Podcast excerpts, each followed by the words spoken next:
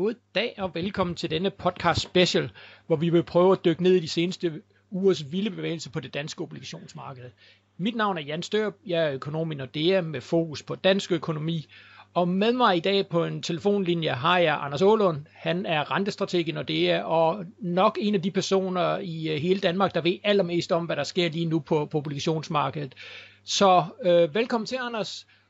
Og jeg tænker, kan du ikke tak skal prøve, kan du ikke prøve til at, at starte med lige at fortælle os, hvad er det, bare sådan i helt grov træk, hvad er det, der sker med de danske renter lige nu? Ja, altså grundlæggende kan man sige, at de kører kraftigt opad. Altså vi var for et par uger siden, der kunne låntagerne finansiere sig i halvprocent obligation til over kurs 98, altså en 30-årig benchmark-obligation. Men i løbet af de seneste par uger, så har vi set, at øh, renterne er steget så meget, så vi nu har 2% øh, åben, altså en 2% 30-årig øh, benchmark-obligation. Så låntagerne er grundlæggende gået fra at skulle betale en halv procent i rente til nu at betale 2% i rente. Så det er klart, det er, det er dramatisk, Jan. Ja, og det er vel, det er vel meget atypisk, fordi hvis, hvis vi nu skulle være helt ærlige og, og skulle have gættet på den her udvikling, når vi ser de kraftige aktiefald, al den usikkerhed, så ville vi vel have gættet på, at, at danske renter skulle endnu længere ned. Ja, det er rigtigt. Det vil være normalt også, vi, vi jo gerne beskrive os selv som den sikre havn i verden, når, når, når alt går galt. Men man kan sige, over de senere år, så er det danske obligationsmarked i stigende grad blevet præget af internationale investorer. De ejer cirka en tredjedel af markedet nu. Øh, godt 400 milliarder kroner øh, i de her konverterbare obligationer. Øh, og det er klart, at, at, at vi befinder os i en, øh, i en åben økonomi og i en verden, hvor, hvor andre alternativer også influerer på vores øh, markeder. Og det vi har set, det er grundlæggende, at som de fleste nok har opdaget, at aktierne er faldet dramatisk, men også, øh, hvad skal man sige, mere renterne på kreditobligationer og lignende er steget eksplosivt øh, i de senere uger her. Så det er klart, at vores marked kan ikke, øh, så at sige, gå i flyverskjul og ignorere det her. Det påvirker også os. Men det, det jeg tænker på, det der nok er mange, der, der spørger sig selv om, det er, jamen, er det så fordi, at vi ser udlændinge direkte selv ud af Danmark, øh, eller, eller hvad er det, der sker? Ej, jeg kan sige, det, øh, det har været det med, at vi har fået så høje udlandske ejerandel, det øh, kan man sige, belært af finanskrisen. Jamen der, der kunne man med, med, med en vis ret frygte, at, at, at det vi så der, det var, at, at, at udlandske investorer, de kom og solgte realprovisioner meget massivt, og det betød også højere renter dengang. Øh, men det, det, men det vi vurderer og hæfter os ved, det er, at de investorer, der er har købt realkredit de senere år, det er en anden type investorer end i 2008. Øh, dem vi ser nu, det er pensionskasser, det er kapitalforvaltere, og det er øh, skal man sige, den type investorer, som har en meget lang tidshorisont. Øh, så vi er ikke, vi er ikke som sådan voldsomt bekymrede for et stort frasalg derfra, som følger af det her. Øh, og det er heller ikke noget, vi har set sådan i større stil. Når det er sagt, så er det klart, så vil de jo på et tidspunkt også blive påvirket af det her, så der kan komme noget salg, men jeg tror, det er meget vigtigt at slå fast, at vi har ikke set noget dramatisk frasalg endnu.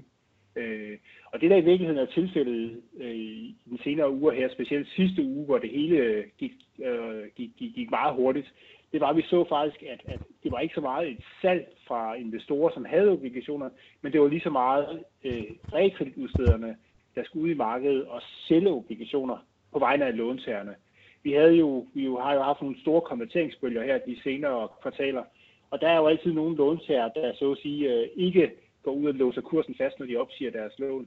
Og det er klart, at når du ligger så at sige åben i, øh, i sådan et marked, som det vi er i nu, jamen så vil du gerne, øh, og renterne begynder at tikke op af, så vil du selvfølgelig så hurtigt som muligt prøve at låse din rente inden.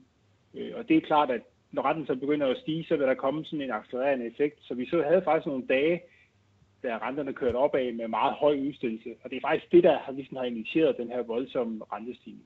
Okay, så det er, ikke, det er ikke så meget direkte frasalg, som det mere bare, at køberne ikke længere køber danske obligationer, øh, der, der er med til at drive det her?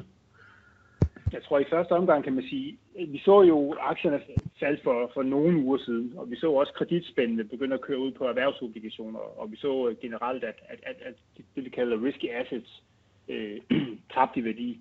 Og der kan man sige, at realkredit i lang tid ramt forbi. Øh, men så er der på et tidspunkt, så rammer virkeligheden også det danske marked. Og det kom så samtidig med, at vi så de her lidt stigende renter, og dermed også øh, stigende udsættelser, kom den her, hvad skal man sige, accelererende effekt.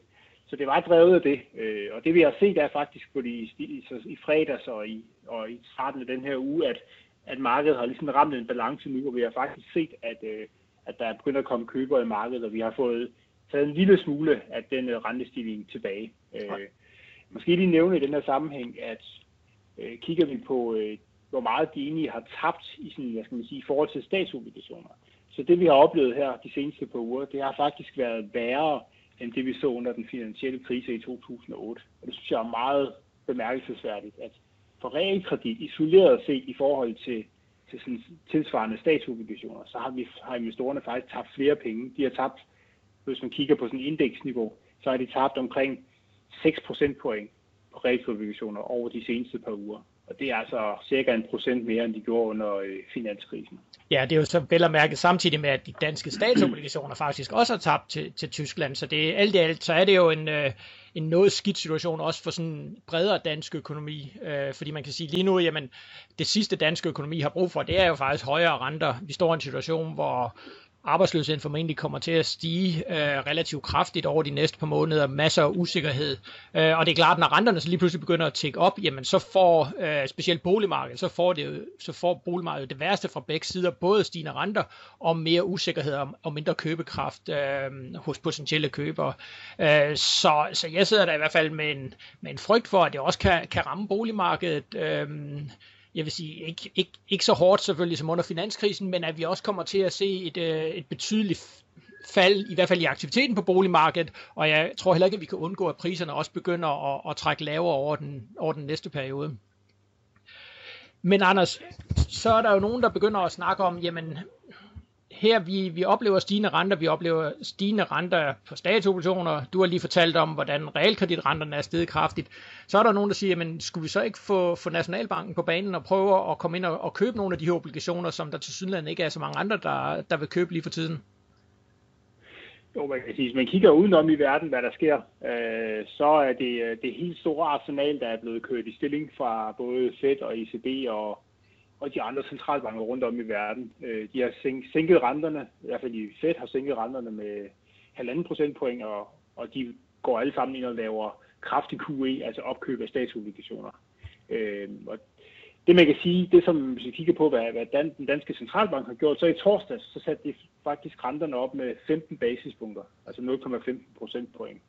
Øh, vel at mærke i et marked, hvor alle andre går den modsatte vej.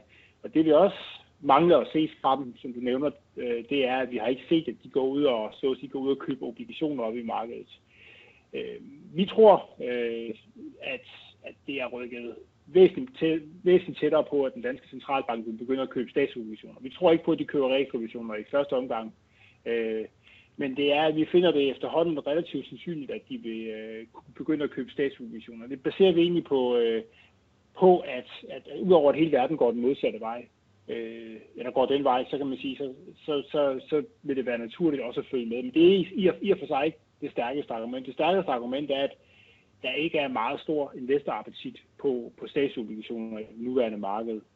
Øh, vi ser også, at, øh, at, øh, at statens konto, altså de penge, som staten har, har, har til rådighed, øh, til at kunne, kunne bruge til at løse de her øh, corona-udfordringer, jamen den, den konto har, er på godt over 100 milliarder stadigvæk, hvilket lyder af mange penge, men den er faldet meget de senere år. Det har været en bevidst strategi for Nationalbanken at normalisere øh, de her konti, som vi har haft øh, af forskellige art.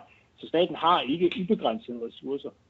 Og øh, de har selv øget der, de har selv ude at annoncere, at de øger deres øh, udstedelsesmål fra 75 milliarder til 125 milliarder i 2020. Det vil sige, at de skal starte til at sælge rigtig mange obligationer. Og vi så ved den seneste auktion, der var i, i onsdags, at der var meget, eller der var relativt få bud, og der blev stort set ikke solgt nogen obligationer, hvilket i mine øjne afspejler den manglende appetit, der er på den her type, øh, hvad skal man sige, lavrisiko, meget, meget lavrente investeringer i øjeblikket. Så man kan sige, ud fra øh, et simpelt argument om, at, at man skal sikre, at der er penge i kassen til at håndtere den her krise for, øh, for regeringen, jamen så kan de på den måde blive tvunget til at, eller tvunget til at måske et stort år, men det kan være, det kan være meget belejligt at lave QE øh, i danske statsobligationer, for på den måde at sikre, øh, at der så at sige er penge i kassen. Det er ja. klart, at, øh, Nej, jeg vil bare sige, ja, og det er måske lidt vigtigt at understrege, der er jo sådan set ikke noget øh, altså lovmæssigt, der forhindrer dem i at gøre det. Det er jo ikke sådan, at der i, øh, i loven for Nationalbanken står, at de ikke må gøre det. Mm. Man har ikke gjort det tidligere, fordi man hele tiden har haft den holdning, at når den europæiske centralbank gjorde det, jamen, så fik man automatisk de positive effekter ind på det danske marked, fordi vi, vi altid har fulgt Tyskland så tæt.